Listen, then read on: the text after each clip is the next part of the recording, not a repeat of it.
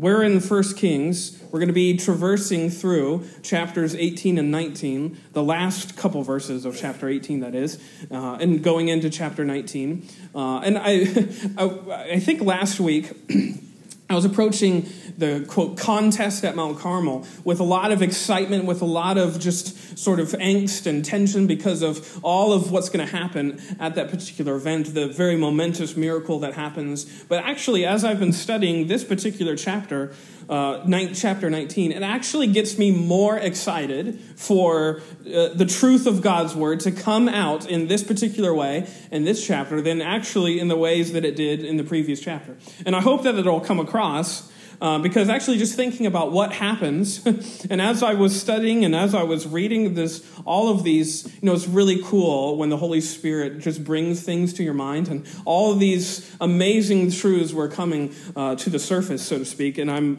I'm just really excited to hopefully uh, bring that to bear this morning. Um, in a way, chapter 19, I think, has a bad rap, uh, only because uh, oftentimes the prophet Elijah is uh, mostly sort of pigeonholed into being this really like psychoanalyzed uh, manic depressive.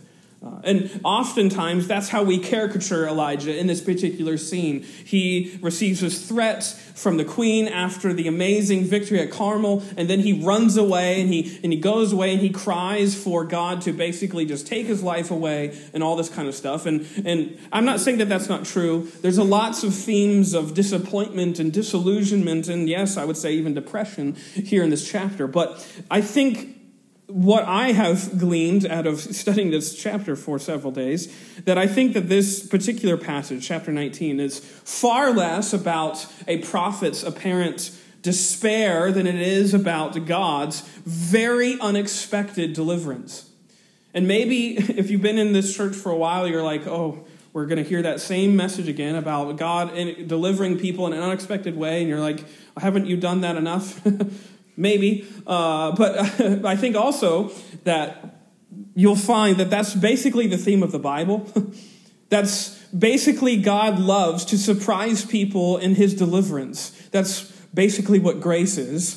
It's the surprising outcome uh, of something that where you expected something to happen and then it happens in a completely different way. And that's what God loves doing. His the, all of these pages of scripture are basically God delighting to surprise people in the ways that he delivers them and rescues them. It's basically a book about grace. And I think this sort of penchant, this tendency of God to sort of bring about his almighty purposes, his sovereign plans through very surprising means and, and surprising ways is nowhere better seen than in this passage. And especially uh, verses 1 through 18 of chapter 19. So let's get there. We're going to break it down into three little scenes that I think we see out of the prophet Elijah. Firstly, at the end of chapter 18, uh, I want to focus on these verses for just a few minutes because of what they sort of set us up for in the next chapter. Here, I think we see Elijah's burden. Uh, Elijah's, oh, I messed up the screen here, I'm sorry. Elijah's burden that we see here uh, as uh, we have this great victory at Carmel, this great, amazing moment where God is proven, He's shown to be who He is. He is the God. Remember, the, he, he prays a very calm, deliberate prayer. The fireball comes and consumes the entire altar. And not just the entire altar, all of the water that had trickled off into the trough surrounding it, too. Everything was consumed. It was amazing moment where God was just so clearly seen. And then the best possible outcome occurs with all of the people of Israel confessing, look at verse 39, confessing that yes, Yahweh is the God. And when the people saw, saw it, they saw this fire fall, and they fell on their faces, and they said, The Lord, He is God. The Lord, He is the God. They are seemingly convicted, seemingly contrite, seemingly going exactly where uh, Elijah was wanting them to go, exactly where he was hoping to usher them and lead them. Then, of course, we have that moment of judgment that's brought upon the prophets of Baal by Elijah's hand in verse 40. But then notice verse 41 because here Elijah, after this victory, he proceeds to tell Ahab that he hears the sound of rain coming. Remember, this is three years since uh, Elijah first proclaimed that famine was going to come. It's three years since that date, three years of famine, three years of drought, three years of hardship. And so notice verse 41 And Elijah said unto Ahab, Get thee up, eat and drink, for there is a sound of abundance of rain. He's telling Ahab, go ahead, uh, go ahead and celebrate the Lord's provision because I hear rain on the horizon. Which is an interesting fact, but also notice verse 42 because as Ahab goes up, I don't think he was told twice. he goes up to the mountain to eat and drink and celebrate Yahweh's provision. And Elijah goes up even further to the top of Carmel, as it says, and he cast himself down upon the earth and put his face between his knees. He's going up to pray. Elijah is going up to petition the Lord to bring about what he has just prophesied about. Isn't that very interesting? He uh, tells uh, Ahab to, uh, you have the green light to celebrate what God is going to bring about. And then he goes even further and begins to pray to God that he would bring about what he has just prophesied that God would bring about. it's a very curious uh, sort of moving of events. But I think what it, to me, it demonstrates so clearly is just that what we've already seen, especially in chapter 17, that Elijah was not some super prophet. He's often caricatured like that. He's often characterized as this guy who was so close to God. And then we have this chapter that we're going to get to in chapter 19. And he falls so far away into this depression and this defeatism mode. And, but I think here we clearly see that Elijah was human. He couldn't snap his fingers and bring about God's will. He couldn't uh, say abracadabra and bring rain. He couldn't do a sort of magical dance and, and have these storms come about. He prays to the Lord because he is just like you and me. He is a human who is dependent upon the Lord's mercy. That's what he's demonstrating. And also, I think it's demonstrating exactly what we've already seen before. If you remember, remember, remember in chapter 17 where the widow's son, he dies. He passes away very suddenly. And what does Elijah do? He brings the boy's body up to his room and he prays over him. Actually, it says that he lays his whole body over that boy and prays that God's life would come back into him. And here we see a similar sort of action on behalf of the prophet Elijah, actually laying prostrate on the ground with his face between his knees and saying, God, bring the rain. Do what you said that you were going to do. He is clearly a man who is dependent and reliant on someone other than himself. He's evidencing his humanity. I think also evidencing uh, just how heavy the burden of Israel weighed on him. As we've sort of noted before, he has been weighed down with this commission to bring the message of revival back to Israel. And here is the message of revival through judgment. And now he's saying that, uh, that with this rain coming back, that it would signal sort of the sounds of blessing returning to Israelite soil. And here you can see just how heavy that burden was on him. God has proven himself. He's shown himself in the fire. And so now he, I think, is uh, sort of hoping, praying that God would bring forth this movement of renewal to the people of Israel. Notice verse 43. Because while he's praying, though, something very curious happens. And he said to his servant, Elijah said to his servant, Go up now, look toward the sea. And he went up and looked and said, There is nothing.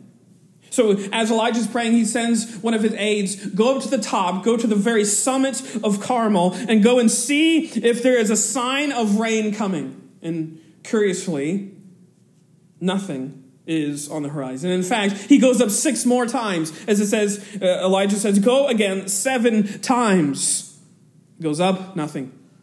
Goes up again, nothing. Goes up several more times, nothing. And then verse 44, and it came to pass at the seventh time, the seventh journey up to the top of Carmel, that uh, uh, where am I? There we The seventh time that he said, the, the servant, Behold, there riseth a little cloud out of the sea like a man's hand. And he said, Go up, say unto Ahab, Prepare thy chariot and get thee down, that the rain stop thee not.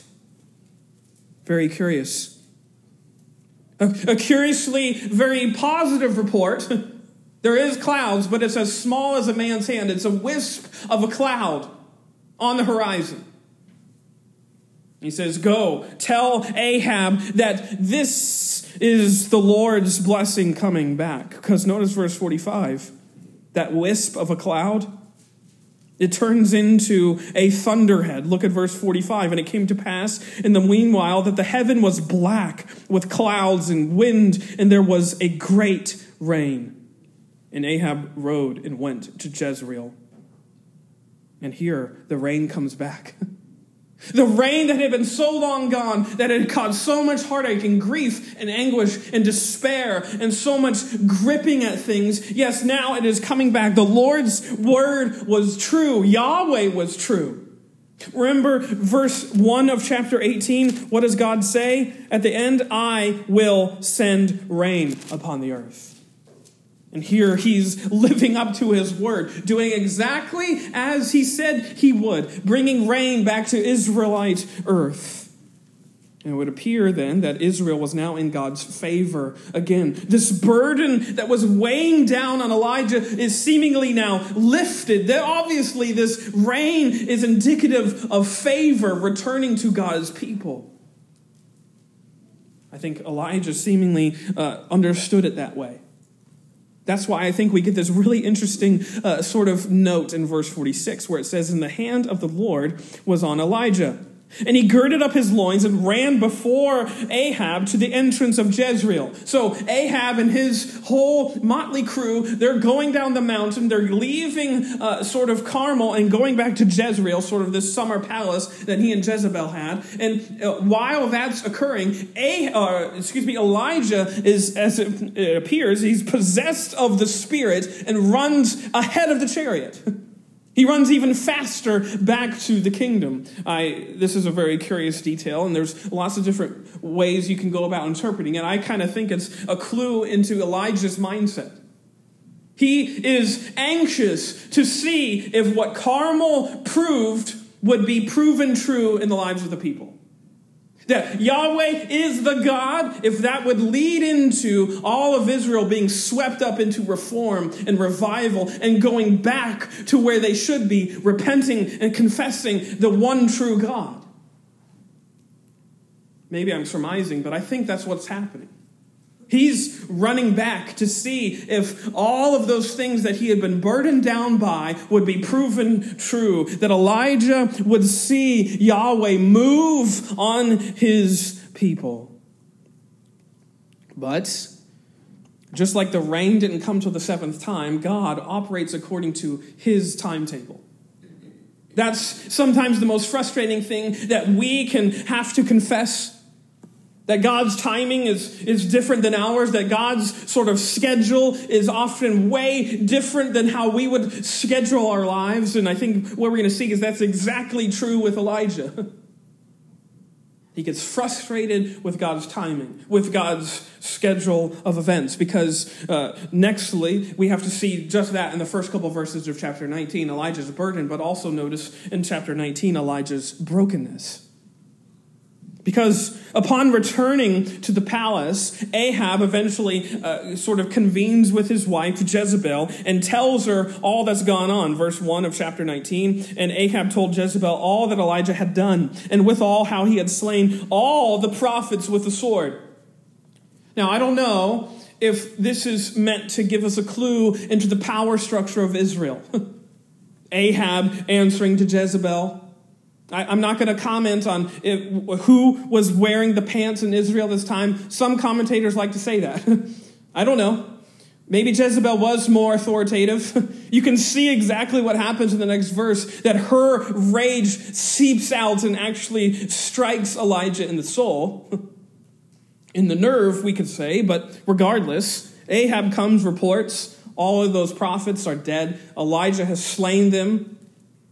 And Jezebel is obviously enraged. She sends a messenger, verse 2, unto Elijah, saying, So let the gods do to me now, and more also, if I may not thy, make not thy life as the life of one of them by tomorrow about this time. She's swearing to the gods that I'm going to kill you, and if I don't kill you, let the gods kill me. I'm going to make your life a living hell, is what Jezebel is sort of trying to strike fear into the heart of Elijah. All those things that you did to the prophets of Baal, I'm going to do to you. And this is the word that breaks Elijah. That much is clear. Look at verse 3. And when he saw that, that's an interesting phrase, so keep that in your head. He arose and went for his life and came to Beersheba, which belongeth to Judah, and left his servant there. He departs.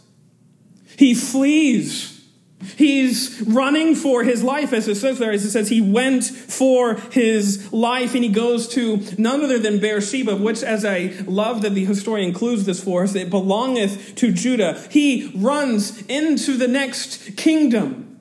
He's trying to get as far away as he can out of Jezebel's jurisdiction. In fact, this is about 100 miles south. That's how far away he's going. Getting out of Dodge getting out of where he is, trying to get out of harm's way. Now, many like to say that this is because he has just been struck with a severe bout of depression. And if you read verse 4, I think there's a pretty good case for that. But he himself went a day's journey into the wilderness. He's going alone, that's curious. And came and sat down under a juniper tree, and he requested for himself that he might die and said, It is enough. Now, O Lord, take away my life, for I am not better than my fathers. It's enough. He goes on his own. He goes away. He goes into the wilderness, leaves behind his servant, leaves behind his helpers or anyone that was uh, tagging along with him. And he just sits down under a tree and starts crying, God, I'm spent. That's, I think, what he's confessing. I've had my fill, God. I've had enough of these people. I've had all that I can take of them. Just let me die. Just take me out of this life. And I don't think, though, that's because he's necessarily depressed. Maybe. But I think that phrase, verse 3, when he saw that, not, I think, the threat of death, I think what he's seeing is the very fact that those events at Carmel weren't going to have the effect that he thought. Remember, he's coming back to Israel with this thought that God is going to sweep this kingdom with reform, and that Carmel proves that. Yahweh, He is the God. Everyone's confessing that. How can you not see this? When he gets back, what is he met with? We're going to kill you. Doesn't matter what happened at Carmel. We don't care as Jezebel's actions and attitudes toward him. We don't ha- sort of have any sort of care or worry about your God. We're going to make you and make all of the people that follow you uh, into examples of our cruelty. We are going to take away your life, is what Jezebel threatens him with. You can see now the disillusionment, yes, of this prophet who was commissioned to go back to Israel to preach the Lord's word and is seemingly having no effect. It is enough. I've done all I can do, Yahweh. Why would you keep sending me to these people? I can't bring them back into the ages of my fathers. Let me die. Take away my life. I've, I've had enough of it. I think that's Elijah's mindset. But of course, God doesn't leave him there because, as we know, God delights in meeting broken people in the midst of their brokenness. And this is exactly what he does in this instance. Notice verse 5. He's laying and sleeping and crying under a juniper tree, it says, And behold, then an angel touched him and said unto him, Arise and eat. And he looked, and behold, there was a cake, bacon on the coals, and a cruse of water at his head. And he did eat and drink, and laid him down again. This angel comes to him and nourishes him, provides for him, is, meeting his needs. And then in verse 7, this angel comes a second time. And the angel of the Lord came again the second time and touched him and said, Arise and eat, because the journey is too great for thee. So he rises and eats, verse 8, and he arose and did eat and drink and went in the strength of that meat 40 days and 40 nights unto Horeb, the mount of God. He brings him to this specific mountain, and it's here, as we're going to get to in just a moment, that Elijah is going to be given a, a thorough vision of the almighty work that's actually at work. He's going to be given way more than he ever bargained for by going on this little excursion to Horeb. But I want to take a moment and note in Elijah's brokenness, who ministers to him? Who actually is meeting his needs as the prophet is in his brokenness, in his desperation? It's right there in verse 7. And the angel of the Lord it's Malach Yahweh in the Hebrew, we could say, which is none other than God's only begotten Son in pre incarnate form, coming as a messenger of the heavenlies down to meet this prophet in his brokenness. You can see this all throughout the Old Testament. There's so many cool instances where it's translated the angel of the Lord. It's Malach Yahweh. It's the second person of the trilogy, Trinity, the, the Son of God in a visible form. We could call it a Christophany. That's the big theological word.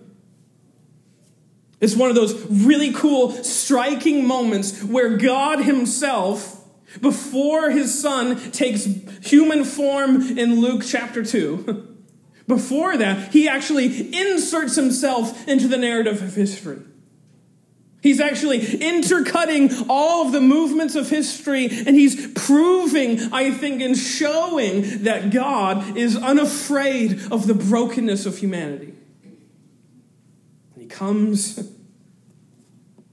he meets this prophet's needs, tends to his sort of wounded soul, and shows mercy to him. There's no mess that Malach Yahweh will not uh, sort of uh, be scared of enough to intervene and mediate his desired ends. Such here.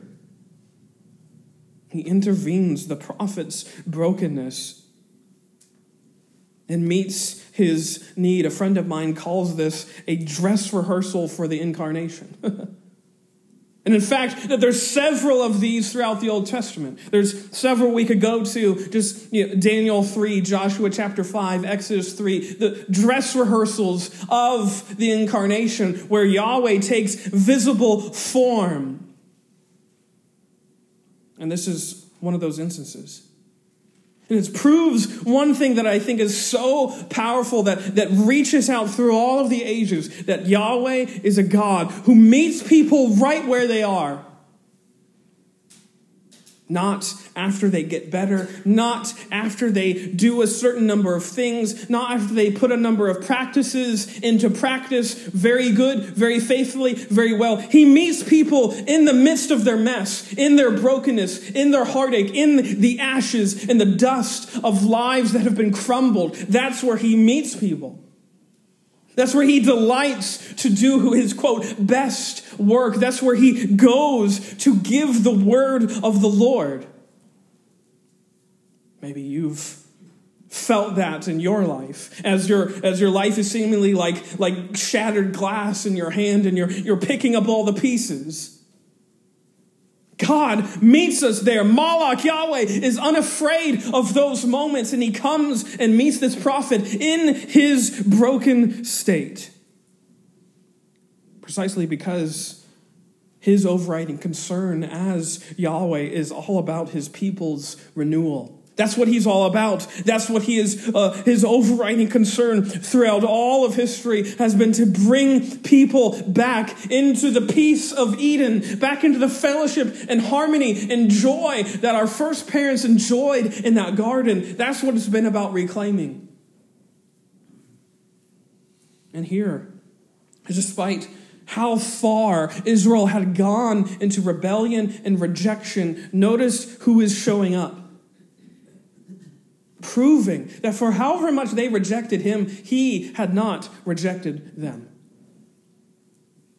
This God, Yahweh, comes and he shows and proves that there's nothing that is so broken that he cannot repair it.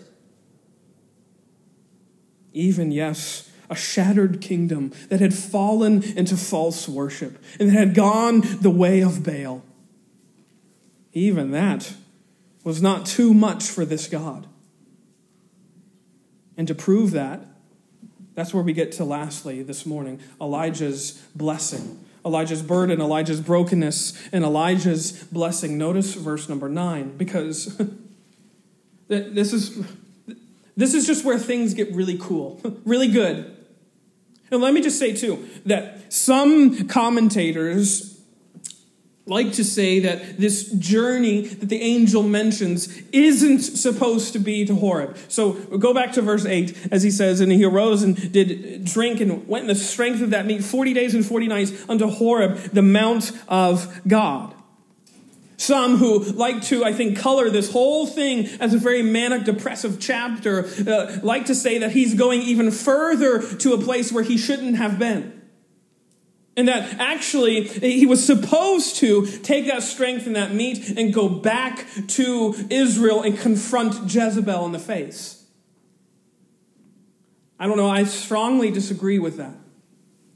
I think actually this is exactly where the angel wanted him to go. As it says there, he went in the strength of that meat 40 days unto Horeb. I think he's going exactly where God wants him to be because this nourishment takes him to this place, Horeb, where God is going to reveal himself in one of the most spectacular ways possible. When we say that name, Horeb, the little hairs on the back of your neck ought to stand on end. That's how significant this site is, how important this location is. It's the generic name for Sinai, aka the place the mountainous region where God established his covenant with Moses and all of the people of Israel ages before this specific moment. But not only that, if that's not even just cool enough that he's taking him back to Sinai in the region of the covenant, he's taking him back to the exact same spot. Look at verse 9. And he came thither unto a cave and lodged there. It's not just a cave in the mountains. A better way to translate this is the cave with a definite article. Harkening back to Exodus chapter 33, where Moses is taken, as it says there in verse 22, the cleft of the rock, and who passes by? None other than God's glory in visible form. Actually, let's just go there. Just I'm just referencing it. You should just see it because it's cooler that way. Exodus 33.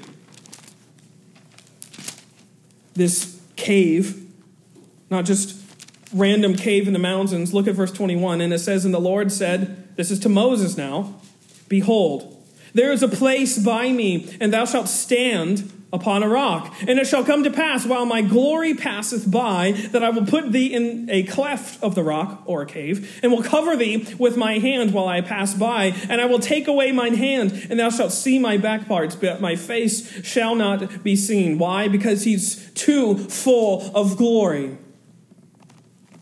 And here, hundreds of years later, in this same cave, the word of the Lord comes to Elijah. And he came thither unto the cave and lodged there. And behold, the word of the Lord came to him and said unto him, What doest thou here, Elijah? Now, another curious thing. Most of the commentators and people who are parsing the Bible, and when they say that Elijah is not where he's supposed to be, that he should be back in Israel, and when so now he's in Horeb, he's in a different place, they would say that they read this question as rebuke. What in the world are you doing here? But I actually, I actually don't think that is what, that's what God is wanting him to sort of ask himself. I don't think God's rebuking Elijah with this question. He's not trying to stir him out of his depression or anything like that. Actually, I think he, he wants Elijah to honestly answer this question more of like, why do you think I brought you here? Why are you here, Elijah? Why do you think I brought you to this place? He's wanting Elijah to vent. He's encouraging the prophet to unload his grief and his burdens and his brokenness. And notice what happens. That's exactly what happens because I think Elijah is perhaps, again, broken and disillusioned. And he is not really, God, I don't know why you brought me to this cold, dank, damp cave. Why are we here? And he said, I've been very jealous for the Lord God of hosts, for the children of Israel have forsaken thy covenant, thrown down thine altars, and slain thy prophets with the sword. And I, even I only am left. They seek my life to take it. God, you commissioned me to do this, and now I'm the only one left, and they want to get rid of me. They want to take away my life. They want to kill me. His disappointment is brought on because the people have abandoned the Lord of hosts. As he says there, they've forgotten you and your covenant. And in his mind, he's done all he could Think about his ministry up to this point. He's done all he could to bring them back. What more can I do, Yahweh? It is enough. I've had enough. and as he's confessing this just weighed down soul that he has, notice what happens. Verse 11 God, Yahweh says to him, Go forth and stand upon the mount before the Lord. And behold, the Lord passed by, and a great and strong wind rent the mountains and brake in pieces the rocks before the Lord. But the Lord was not in the wind. And after the wind, an earthquake. But the Lord was not in the earthquake. And after the earthquake, a fire. But the Lord was not in the fire. And after the fire, a still small voice. He brings him to the mouth of the cave and says, Watch this. And then all of these amazing, spectacular displays of power come onto the scene. Uh, a strong and violent wind, a very earth shattering earthquake, and then a fire from heaven comes before his face. And yet, it is noted that Yahweh's presence wasn't in any of those things. It's not until after all those things pass and dissipate out of the air that Elijah hears a still small voice. And that's where Yahweh was found. That still small voice shows up to show that, in contrast to the, the bombastic and the spectacular, that God shows up in a calm, low, articulate word. And we know it's Yahweh because notice Elijah's response, verse 13. And it was so when Elijah heard it, heard the voice, that he wrapped his face in his mantle and went out and stood in the entering of the cave. By the way, exactly the same reaction that Moses had back in Exodus 33 and 34. He covers himself because of the glory that was on the scene, that was in that place. The voice of Yahweh greeted Elijah in that cave in Horeb. The same voice which spoke to Moses in that burning bush back in Exodus 3. The same voice that walked and talked with Adam and Eve in the garden in Genesis 3 is the same voice that shows up right here in this, mm, this dark night, this midnight of the soul, as we could say, of the prophet of God. It's a still small voice that is none other than the brightness of Yahweh's glory and the express image of Yahweh's person, as Hebrews says. The voice of God shows up. And he presses Elijah again. Why do you think I brought you here? And there came a voice unto him and said, What doest thou here? And Elijah basically repeats the same complaint from before, as in verse 10. You'll notice verse 14 is almost exactly the same. And he said, I have been very jealous for the Lord God of hosts. Because the children of Israel have forsaken thy covenant, thrown down thy altars, and slain thy prophets with the sword, and I, even I, only am left. And they seek my life to take it away. But this time, instead of responding to that burden with theatrics, we might say, the voice of the Lord, Yahweh's voice, just it, it spells out in plain words exactly what his plan is. Notice verse 15. And the Lord, Yahweh, said unto him, Go, return thy way to the wilderness of Damascus, and when thou comest, anoint Hazael to be king over Syria, and Jehu the son of Nimshi shall thou anoint to be king over Israel, Elisha the son of Shaphat of Abelmeholah shalt thou anoint to be prophet in thy room. And it shall come to pass that him that escapeth the sword of Hazael and Jehu slay, and him that escapeth from the sword of Jehu shall Elisha slay. Yet I have left me seven thousand in Israel all the knees which have not bowed unto Baal, and every mouth which hath not been kissed him. There were kings to be anointed, Elijah. There were uh, prophets to be ordained. There is a faithful remnant to me that needs your tending, that needs your ministering. There is more work to be accomplished. All of which suggests, I think, that God's work in and with the people of Israel was not going to conclude with Elijah. You, you see, that's kind of where Elijah's mindset is. The work of God has come to its end. I can't bring Israel any further down the road of a new renewal. I've had enough. And God says, There's more going on than what you see, Elijah. I'm not finished with this people. You may have been finished with them, but I'm not. You may have been done with them, but I'm not, Yahweh is saying to him. He wasn't done uh, doing wonderful accomplishments through his people. And guess what? God is not done with this country. He's not done with his church. And he's not done with you in the pews this morning. You may be like Elijah and say, I've had enough of this. I think there's enough reason to say that you can say that, enough evidence. You know who's not done accomplishing wonders in and with his faithful remnant? It's Yahweh alone. He's not done accomplishing marvels through people who bow the knee before him in reverence and honor and deference. He is not done uh, doing a mighty work through people who proclaim the name that Yahweh alone is the God. Sometimes that's hard to see. Is it hard to see that God's kingdom is coming true right now? I feel like I've said that before, and I, I have. You go back a couple months ago, and some other scandal was in the news, and we could be saying the same thing.